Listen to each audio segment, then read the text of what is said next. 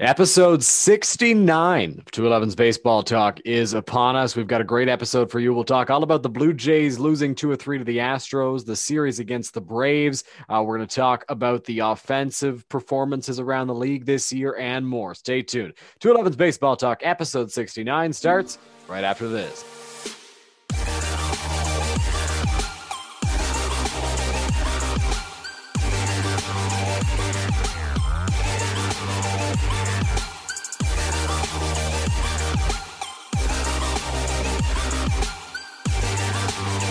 That was Balanced by Infinite, walking you into episode 69 of 211's Baseball Talk. My name is Dylan Baker. Joined beside me yet again is my dad, Chris. How you doing today? I'm good, thank you. I'm actually in front of you on your monitor, but uh, every time. socially distancing every time, every every episode, you've got to you got to correct me on where you are actually situated. Technically, not beside me, although in the in the Zoom frame, you're beside me you're right next to me, so technically I'm not wrong. That's there, true. But yes, you are in a different room. Point. You're in front of me on my monitor, though, and uh, we're ready to get things going in this episode. So let's dive right into things. The Blue Jays took on the Astros on Friday night after wrapping up the split with the A's. They stayed in their division to face the Astros in Houston. Game one featured Ross Stripling versus Jose Urquidy. The Blue Jays got the scoring started early with a Bo Bichette missile to left field, putting them up 1 0.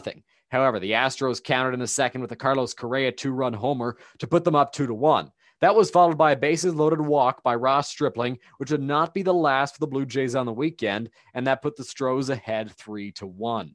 In the third, Danny Jansen kept it close by hitting his second home run of the year and second in as many games. Jays are down 3 to 2 at this point. In the bottom of the fifth, though, Yuli Gurriel hit a two-run shot to put Houston ahead 5 to 2. Sixth inning now with Miles Straw, the fastest Astro at third. Michael Brantley lined a ball to left field that Jays left fielder Lourdes Gurriel Jr. caught flat footed. He stayed that way and fired a strike to the plate to throw him out. In the seventh, though, is Yuli Gurriel again making it 7 to 2 with an RBI single, which Kyle Tucker followed up with an RBI double. In the eighth, Alex Bregman doubled, scoring one. Jordan Alvarez grounded out, scoring another, which Yuli Gurriel followed up with a sac fly to make it 10 to 2 Houston. In the ninth, Teoscar Hernandez got a couple back with a two run shot, but that would be too little too late for the Blue Jays. Game two in Houston had Steven Matz in the bump against Cristian Javier as the Jays looked to even up the series. Once again, Toronto was on the board first when Cavan Biggio homered to make it uh, 2 nothing in front of fa- friends and family in the second inning. Then in the third, Danny Jansen homered in his third straight game as Jano was coming around to put the Jays ahead 3 zip. That uh, was followed up by Randall Grichuk with a two run double to give the Jays a 5 nothing lead. In the bottom of the fourth, Jordan Alvarez hit a two-run shot to make it five to two. In the fifth, it was Alvarez again as he singled home another run to make it five to three. The Astros got another run in the eighth when Yuli Gurriel grounded out, and all of a sudden it was a five-four game. However, in the ninth, with two guys on, Marcus Semien went yard in a bit of a joke stadium way, but it gave the Jays some much needed insurance and they won 8 to 4. In the rubber match on Mother's Day, the Jays sent Nate Pearson to the mound against Zack Greinke. Remember how I said Ross Stripling's bases loaded walk wouldn't be the last of the weekend? Well, Nate Pearson in the second inning had no command and walked Michael Brantley with the bases juiced to put Houston out in front 1 0. In the bottom of the third, Kyle Tucker tripled to score one. And then Robel Garcia singled him home to give the Astros a 3 0 advantage. In the bottom of the fourth, Jose Altuve hit a solo shot. Then Kyle Tucker followed it up with a three run bomb to make it seven zip. In the top of the fifth, the Jays got some of the runs back as Rowdy Tellez hit a moonshot to make it 7 1. Then Bo doubled to the gap, scoring two. Vlad Guerrero Jr. then singled to score Bo and make it 7 to 4, but that is where things ended up. Jays drop two of three in Houston. Obviously, not a great series against Houston. What were your thoughts on it? Yeah, it wasn't a great series against Houston. I thought there were some shining spots uh, in a couple of spots there, but for the for the most part, it wasn't uh, wasn't the best series. Um, pitching performance wise, uh, not great. is the best way to put it. Yeah. Uh, and the offense just wasn't there. You didn't see too much, uh, at least not where it needed to be anyway. Um, and so, you know, I think uh, obviously we're going to talk about series after it, but that was not uh, the shining moment for the Toronto Blue Jays this season. No, it was not. And uh, you know what? We're going to talk about Nate Pearson once we recap the Braves series. And uh, I was hoping talk- we weren't. We're going to talk all about uh, what happened in the Houston series more in depth. But Marcus Semien stayed hot. That's a positive if you're looking for one. The Jays did score eight runs on Saturday, but like you mentioned, not where the offense was nowhere to be found on uh, Friday, and then on Sunday it was too little, too late with Pearson on the mound. Following the Houston series, the Jays had Monday off. Then Tuesday we're in Atlanta taking on the Braves with Robbie Ray on the bump against Bryce Wilson. Atlanta got the scoring started with an Ozzie Albies single to make it one nothing. Then in the third, Ronald Acuna Jr. went deep to make it two zip Atlanta. No scoring until the sixth when Vlad Guerrero Jr. laced a homer to right to tie things up. Just when it looked like the Jays weren't going to be able to solve Atlanta pitching. In the bottom of the sixth, though, Marcell Ozuna went yard off of Robbie Ray, who struck out 10 in the game to put Atlanta back out in front 3 to 2. Determined to get back in the lead in the eighth, following a Jonathan Davis leadoff double. With him, Marcus Semien and Bo Bichette on, Vlad Guerrero Jr. singled to tie the game. Then Teoscar Hernandez squibbed one to first, and Freddie Freeman didn't really know what to do with it, so everybody was safe, and the Jays took the lead. Bases still loaded. Cavan Biggio drew a walk to score another, and the Jays were put out front five to three, and they would win by that score despite an adventure in the ninth inning with Jordan Romano on the mound. In game two, it was Ryu versus Max Fried in a battle of aces. The Braves got on the board in the fifth inning when uh, when William Contreras homered, and the Braves are out in front one nothing. In the sixth, Marcus Semien kept his hitting streak going with a double to tie the game. Then in the seventh, Teoscar Hernandez gave the Jays the lead with a home run to center. And then in the ninth, Teoscar destroyed a ball to left to extend the lead to four to one, which would be the final score as the Jays took the first two. In the finale against the Braves, Ross Stripling took the mound versus Charlie Morton. In the bottom of the first, first pitch, Ronald Acuna Jr. led off with a home run to make it 1 0. With Freddie Freeman and Ozzie Albies on, Ehire Adrianza singled to make it two zip Braves in the first. In the second, Jonathan Davis had a bloop single to cut the deficit to one. Then in the fifth, Bo Bichette laced a double to score Reese McGuire to tie the game at two. Then Teoscar Hernandez singled to give the Jays the lead at three to two. In the bottom of the sixth, Dansby Swanson homered off of Tim Mayza to give the Braves the lead again. Then in the eighth, Cavan Biggio destroyed a double off of a 97 mile an hour pitch from lefty AJ Minter to tie the game at three. Ninth inning with Atlanta closer Will Smith on the mound. Bo Bichette put the Blue Jays ahead with a line drive double to give them a two run lead. Cavan Biggio lined another double off of the lefty, making it seven to four Jays. Then Lourdes Gurriel Jr. had a sac fly to make it eight to four. Bottom nine, Romano struck out the side. The Jays win it eight to four.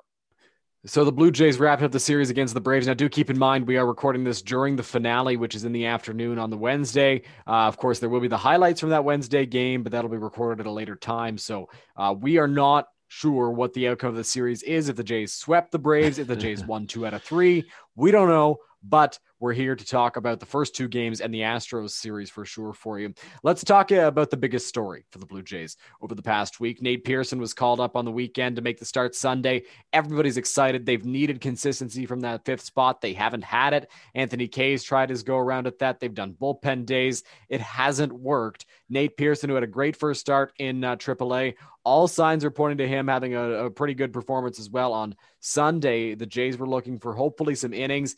They didn't get that. Pearson struggled. I believe he pitched two and a third. He allowed a bunch of runs. It was not a great performance for Nate Pearson. First, before we talk about his demotion, what were your thoughts on Pearson's performance? Well, obviously, it was terrible. I mean, there's no question it was terrible. I uh, sent out a tweet in response to Mike Wilner's tweet calling him a bust uh, and got exactly the reaction I was clickbaiting for, uh, which was great. So, Wilner, I apologize for that. That was, of course, a joke. I don't think that uh, Nate Pearson is a bust, but I certainly got, uh, as Andrew Stoeten would put it, the garbage clowns coming out and taking me down for uh, for that. And actually, I guess I was the garbage clown in that yeah. scenario, but um, but on purpose and, and certainly not uh, serious about it. But you know, Pearson doesn't look good. He doesn't look like himself. He doesn't look um, like he has any confidence. He, he, he it's almost like the Ricky Romero Ricky, Ricky Romero scenario. There we go. We got it all. Uh, in that he's got uh, some kind of mental block right now. I think. I, I mean, he's obviously got the stuff. He's shown that in the past. He's he's shown that in his minor league times. Um, he's even shown flashes of it in the big leagues but right now he looks like he is not confident in himself he's having trouble getting that confidence back uh, and it was the right move to send him down All right, so yeah, I agree with you. He doesn't he doesn't look like he's got all of his confidence with him right now. He's struggled to find the strike zone. He's going to need to make some mechanical adjustments. Uh, he was flying open, throwing pitches high. He did not have very many pitches that were strikes in, in that game. And he's a big swing and miss guy. He he wasn't getting them in that game on Sunday against the Astros. Keep in mind, I mean, oh, the Astros a foot outside, you know, you're not going to get swings and misses, right? Exactly. So. No, you're you're right. And the Astros are experienced hitters. If they were playing the Orioles, who are younger guys or guys who are on the fringes of the big leagues, you might get a few more swings and misses, but the Astros still have a solid lineup with Altuve, Correa, Bregman, Yuli Gurriel. I mean, we saw all of Nate Pearson's flaws exploited in that game, and he's still young, right? And I, I know you were you were joking about that that bust tweet uh, when you were talking about Nate Pearson. I think everybody who has called him a bust is is is, is either joking or is a garbage clown uh, so far because he is so young. And and Mike Wilner brought up a good point in his response to you, which was if you called Vladdy a, a bust, then sure, Vladdy's having a great year this year. It takes some time for guys to come around. I mean, you mentioned Ricky Romero. I think of Roy Halladay, who was sent all the way back down to single A, I believe, and then he came back and dominated, pitched, uh, had a Hall of Fame career, right? So I think that Pearson needs a little bit more time in the minor leagues. I liked the move to send him down. You talked about confidence.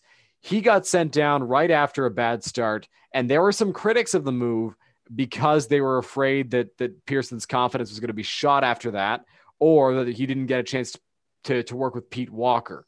What are your thoughts on the demotion? You called it the right move, but what are your thoughts on the whole scenario and how it went down? He needs to go dominate. He needs to go get some work done on some of the things that he's doing. There's something going on with his delivery. Uh, as you said, he's flying open in a lot of cases. Um, it's not just a confidence issue, and I do get the point and the take that perhaps you know being sent down right away is a bit of a confidence knock. But at the same time, for those guys that have been in sports and that have been you know doing these sorts of things, working with sports psychologists uh, one of the things that you see all the time is that these guys get a chance to to work things out mentally down there too, right? And I think um, even though initially mentally it probably hurt a lot, I think it's still the right move. It's the right move to get him he needs some some dominant starts down there. I mean, look what Manoah's doing down there. I mean, that's got to feel great. He's going to come up with a bunch of confidence. So, you know, we need to see some of that from Pearson too. That'll help him get his confidence back. And, and working with the staff, the, the, the, organization doesn't just have Pete Walker; has a lot of good staff in it, uh, a lot of good development teams. So, um, you know, he's not going to be left to toil away on his own and try to figure it out. There's going to be a specific plan, and that plan is going to be in AAA. Yeah, no, I agree with that. I think he does need to go dominate somewhere like you like you mentioned. I mean, he's he's got the stuff. He's a guy who who can always bring it. He can throw high velocity. We saw it in the playoffs last year against Tampa Bay, and I hate to bring up that example because I think I brought it up last week as well. He dominated over two innings, struck out five batters, uh, got a ton of swings and misses in those two innings, and he didn't get that in Houston. He struggled with uh, against the Astros, and I think that some time in AAA where he will likely have uh, a fair amount of success will be huge for him because it'll boost that confidence. And you mentioned Alek Manoah. Alek Manoah, we're going to talk about him later, is a very confident guy to begin with. But all of this, all, all these performances have certainly added to that confidence. And I really like what, uh, what I've seen from Manoah, but we'll talk about that a little bit later. I like the move to send him down to AAA. Everybody was criticizing it, saying it was too quick or that it's going to shoot his confidence. I don't mind it. I think it's an okay move, and uh, we'll see if it pays off for the Blue Jays because something wasn't right with Nate Pearson and they've got to fix that. You talked about how it's not just Pete Walker in the organization. Absolutely. I mean, Simeon Woods Richardson came over last year or two years ago, sorry, and immediately turned things around in, in Dunedin. He was still very good in uh, in single A with the Mets, but he he hit another level when he got to Toronto, and as did Thomas Hatch, who in 2019 uh, was putting up some not so great numbers in Double A, which is why the Cubs were willing to part with him for David Phelps. And then he just hit another level once he got into Double New Hampshire, dominated there, had a great year last year. He's hurt right now. And speaking of hurt players, we've got some injury updates coming from Charlie Montoyo. Uh, Thomas Hatch through is throwing two to three innings in a simulated game today, which is Thursday. That'll be good for the Blue Jays as they continue to look to shore up that rotation. Uh, George Springer is starting to run today as well, so that's a good sign for the Jays. Where he started running yesterday. He's taken BP. Uh, Anthony Castro still feeling some tightness. Alejandro Kirk hitting off a tee and throwing. Running will be his biggest hurdle, they have said. Uh, so we'll see how that progresses. But good news on the injury front. Um, who do you think? Obviously, George Springer is going to be huge for the Blue Jays when he comes back. Do you think that Thomas Hatch, once he's ready, can have an impact on this team?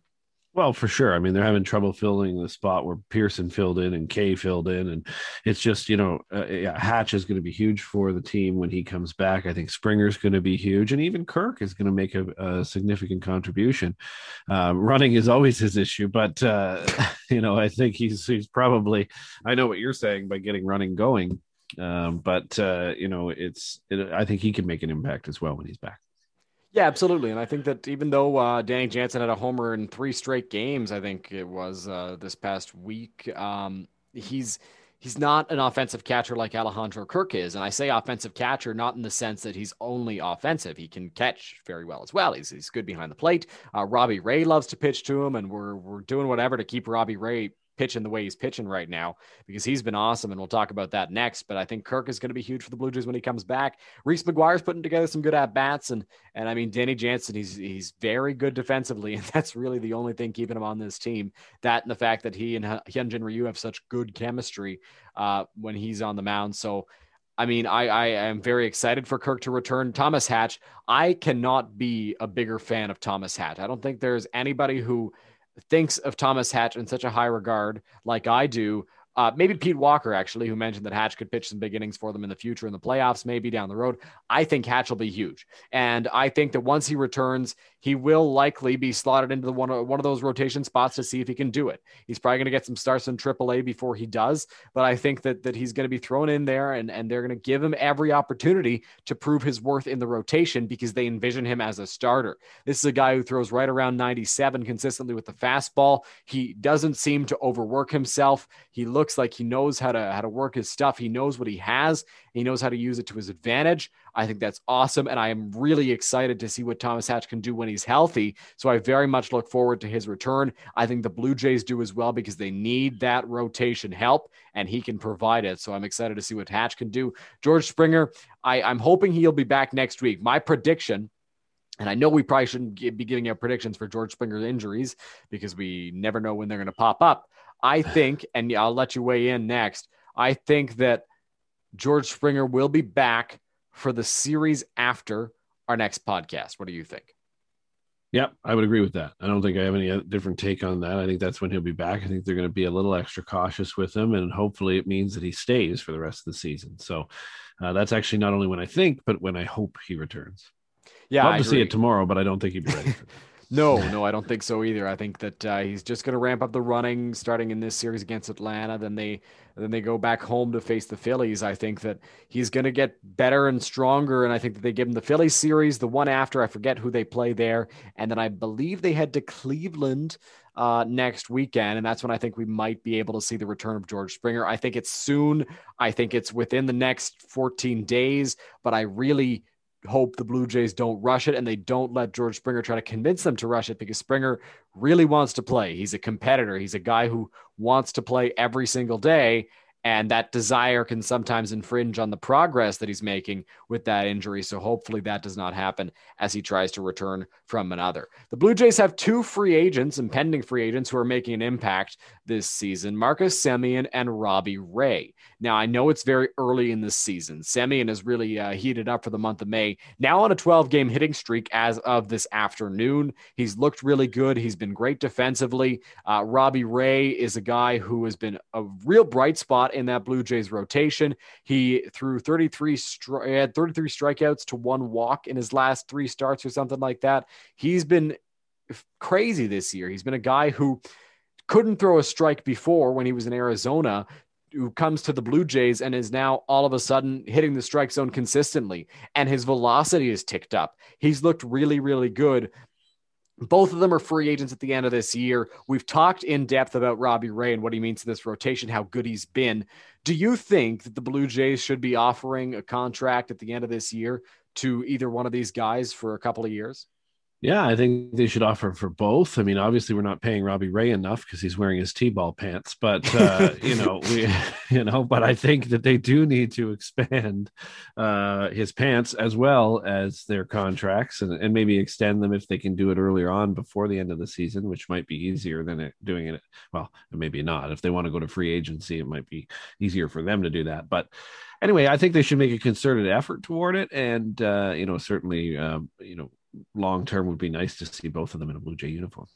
Yeah, I think it would be good. Uh, my only reservation with Marcus Semien is I'm fine with offering Ray a contract. I like Marcus Semien. I think he's an awesome piece for the Blue Jays, and I like the leadership he brings as well. But they've got Austin Martin and Jordan Groshans who are in the minor leagues and who are making their way to the bigs. I mean, Martin and Groshans have both been off to pretty good starts in Double A New Hampshire, so I think that they're soon going to be in the big leagues. And if Semien is looking for a five-year contract type deal uh, after this season. I don't think the Blue Jays offer that. I think the only way you do offer those types of deals, or sorry, the only way you do offer them a deal is if it's two years, three years max. I mean, Semien is not going to have a place to play if Groshans and Martin or anything like what they're supposed to be, what they're expected to be.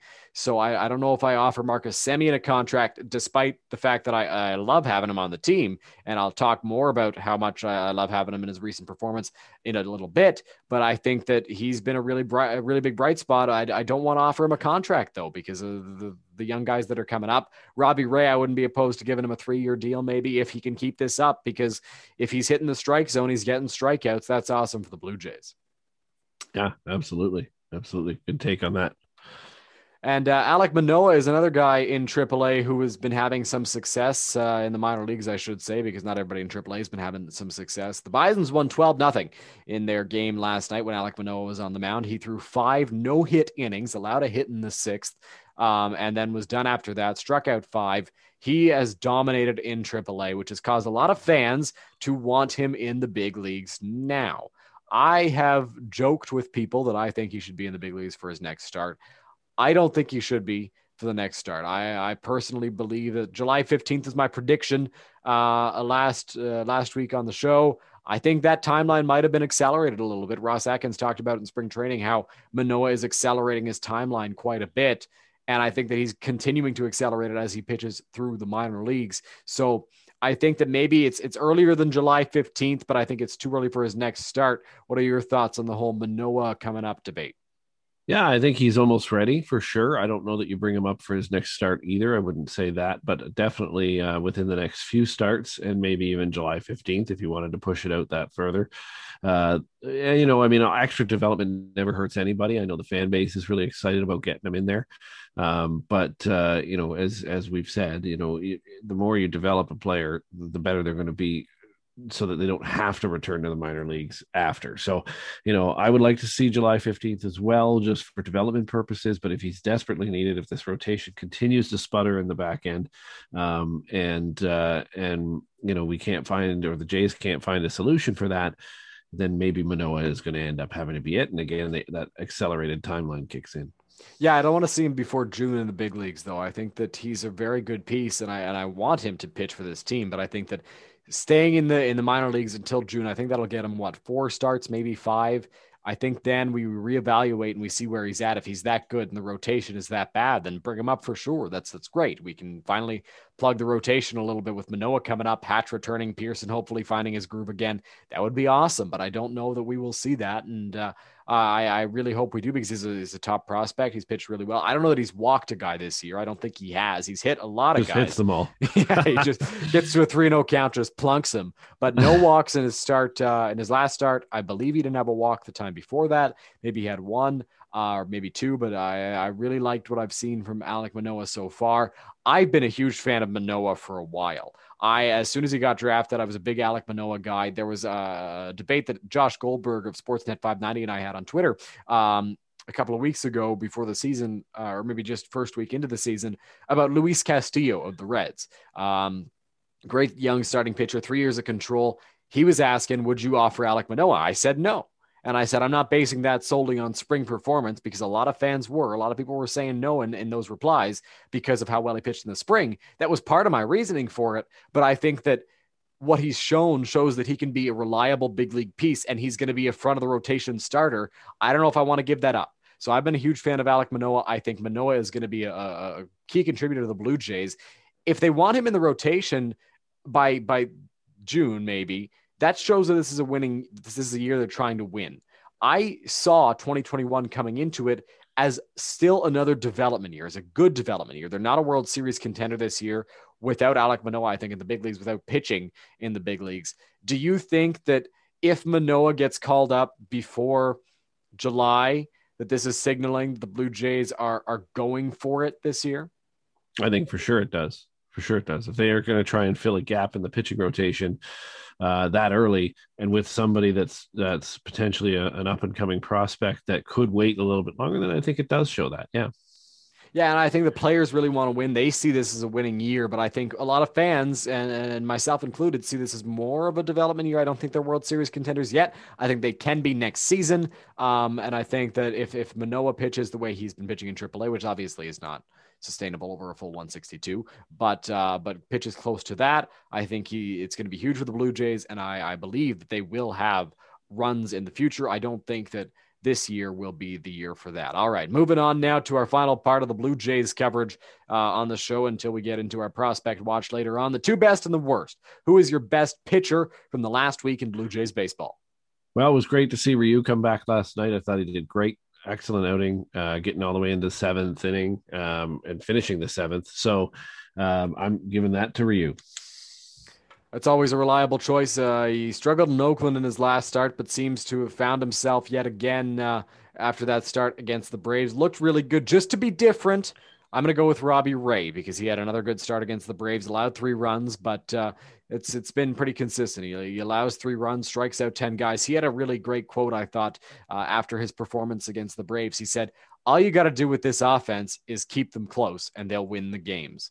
That's what he's been doing. And, and he's, he struck out 10 guys. He walked one and really that walk was a hit by pitch, but the umpire missed it. And there were three balls. So it was ball four. That's fine. Robbie Ray seems to be a new pitcher this year. And I've loved what I've seen. Who's the best hitter for you over the last week in Blue Jays baseball?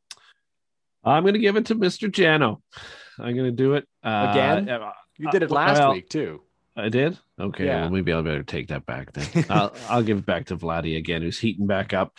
Uh, you know, we had a little bit of a slump there, obviously, um, for some of our week that we're talking about right now. But um, but seeing him start to heat up and perform, uh, certainly in the Atlanta series as well, has been nice to see. And I'll give it back to him.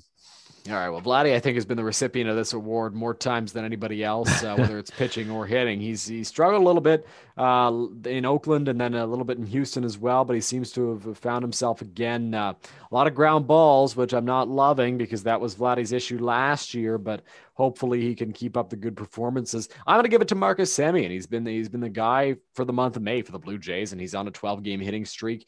I've loved what I've seen from Semien. He's come up clutch. He's had some hard base hits. He's making solid contact. He's done a really great job, and uh, and I'm happy to see it because he struggled a little bit at the start of the year. I think that I pegged him as my worst overall player for the Blue Jays in, in the month of April or something. And during one of the weeks. So I'm glad that Semien has kind of gone shame to flame a little bit and uh, has been hot lately. So he's my best hitter for the past week in Blue Jays baseball. Who is your worst overall player from the past week? Well, I sadly need to give it to uh, to Nate Pearson but uh, but but I mean, you know, with the caveat that I think he just needs to get some development in, and he'll be fine. And uh, you know, again, it might be a significant amount of development. We may not see him till July again, um, but uh, uh, but I unfortunately have to give it to him this week. Yeah, I, I had planned this one out, and I didn't think of Nate Pearson right away because he's back in the minor leagues. But I think if you if you were to to look at how everybody's performed in the past week and then the expectations coming in, Nate Pearson is the guy to go to. Um, just so somebody else can get some, I, I don't want to say that because nobody wants to be the worst overall player from the past week. But uh, Lourdes Gurriel is my worst overall player from the past week. He's really struggled at the plate. He's always been a bit of a free swinger, but he, this year he's taken it to another level, and he seems to have really seems to really be struggling. Apparently, Charlie Montoyo had a talk with him after the second game in Atlanta, and uh, he had a had a solid base hit uh, in in Game Three. I've been watching a little bit of it this afternoon, um, but uh, is my worst hitter from the past week. You can think of a lot of good hitters throughout throughout baseball who have struggled this year. A lot of them who can be considered the worst on their respective teams, and uh, that's been a trend throughout baseball. I mean, they've really struggled offensively. That has led to four no hitters from Joe Musgrove, Carlos Rodon, John Means, and now Wade Miley last week. So a lot, a lot of no hitters and very little hitting in baseball. In the minors and in the Atlantic League, they're doing a lot of experiments, and we talked about some of them when Smitty and Mitty were on the show a couple of weeks ago, um, including moving the mound back a foot in the Atlantic League and uh, eliminating the shifts in the second half of the Double A season, I believe, is when they're doing that. Do you think that either of those moves are potentially the answer to the base to baseball's hitting struggles? No, no, I don't. Um, it's just more Rob Manfred experimentation, um, and uh, it'll be interesting to see if it generates more offense. But I don't think it will. I don't think it'll do anything, personally. I I disagree. Um, I listened to an interview, and maybe this is just because I listened to an interview with Theo Epstein last week, and he's their new pace of play guy in Major League Baseball. I, have been a I'm a fan of Theo Epstein and the work that he's done in front offices, and I hope he can bring the sport back to where it once was as the, the most popular sport in the United States, and hopefully gain popularity in Canada as well. Listen, he said that in in all of the uh, in all the studies they've done, people love their favorite plays at the ballpark are not home runs. They're doubles, they're triples, and they're stolen bases. People want to see excitement where people are where guys are going full sprint around the bases, where they're going from one base to another, and there's action. That's awesome. That's my favorite thing to watch in baseball. A triple is so rare but it's so exciting because there's a guy motoring around the bases and outfielders are just scrambling to try and throw him out at third base. It's it's it's probably one of the one of the best things in baseball, but it's also the least common thing in baseball right now for hitters. So I think that moving the mound back could help. Now, I say that because Major League Baseball had similar numbers to this, maybe a little bit better the year before they lowered the mound. When the mound was high up, pitchers started to find advantages. And that's what's happening now with places like Driveline, with Pitching Ninja showing off pitches, with, with grips and all sorts of stuff, with spin rate augmentation. It's been a, a pitcher's world lately, and hitters have not been able to use the technology and the science like pitchers have for their success. So I do believe that there could be a solution with moving the mound back. We'll see the results. I don't know what's going to happen. I, I can't predict it. I am optimistic. And shifts, I believe, are, maybe a byproduct of the struggles at the plate with people just trying to pull it, but it's all it also could be part of the solution because I think that if you eliminate shifts, um, there there are so many more base hits up the middle that will be uh, that will be singles and then there won't be ground outs. Guys that pull the ball consistently will have more hits. It'll be more exciting. It won't be as good for pitchers, but uh, they'll have to adjust yet again. And I feel kind of bad for the pitchers because they've adjusted, but it's not an entertaining product uh, for fans, for a lot of fans right now. And I know there are people that, that think, oh, there's no problem with the game right now. The reality is, I mean, it's not all that exciting for the full three hours. I don't think pace of play is the problem. I think there's just not enough excitement, especially this year with the way the pitchers have pitched. Agreed. Now, moving on, uh, we saw the Wade Miley no hitter last week. I mentioned it there in that uh, little segment about the offensive struggles. Wade Miley is the but he threw seven pitches the whole game above 90 miles per hour. He threw more pitches under 70 miles per hour, which were, I believe, he threw 14 or at 70 miles an hour, something like that. There was some crazy stat where he threw more pitches that were uh, at 70 miles per hour or lower than he did above 90 miles per hour. I mean, I think at this point, the no hitters, which sucks because no hitters are so rare, I think they've gotten a little less impressive because of the fact that hitters have struggled so much. Yeah, and I think it has to do with last year. Obviously, um, hitters have taken a lot longer than pitchers to get back into the groove, uh, and that's why these no hitters have happened so quickly um, and so often already this this year.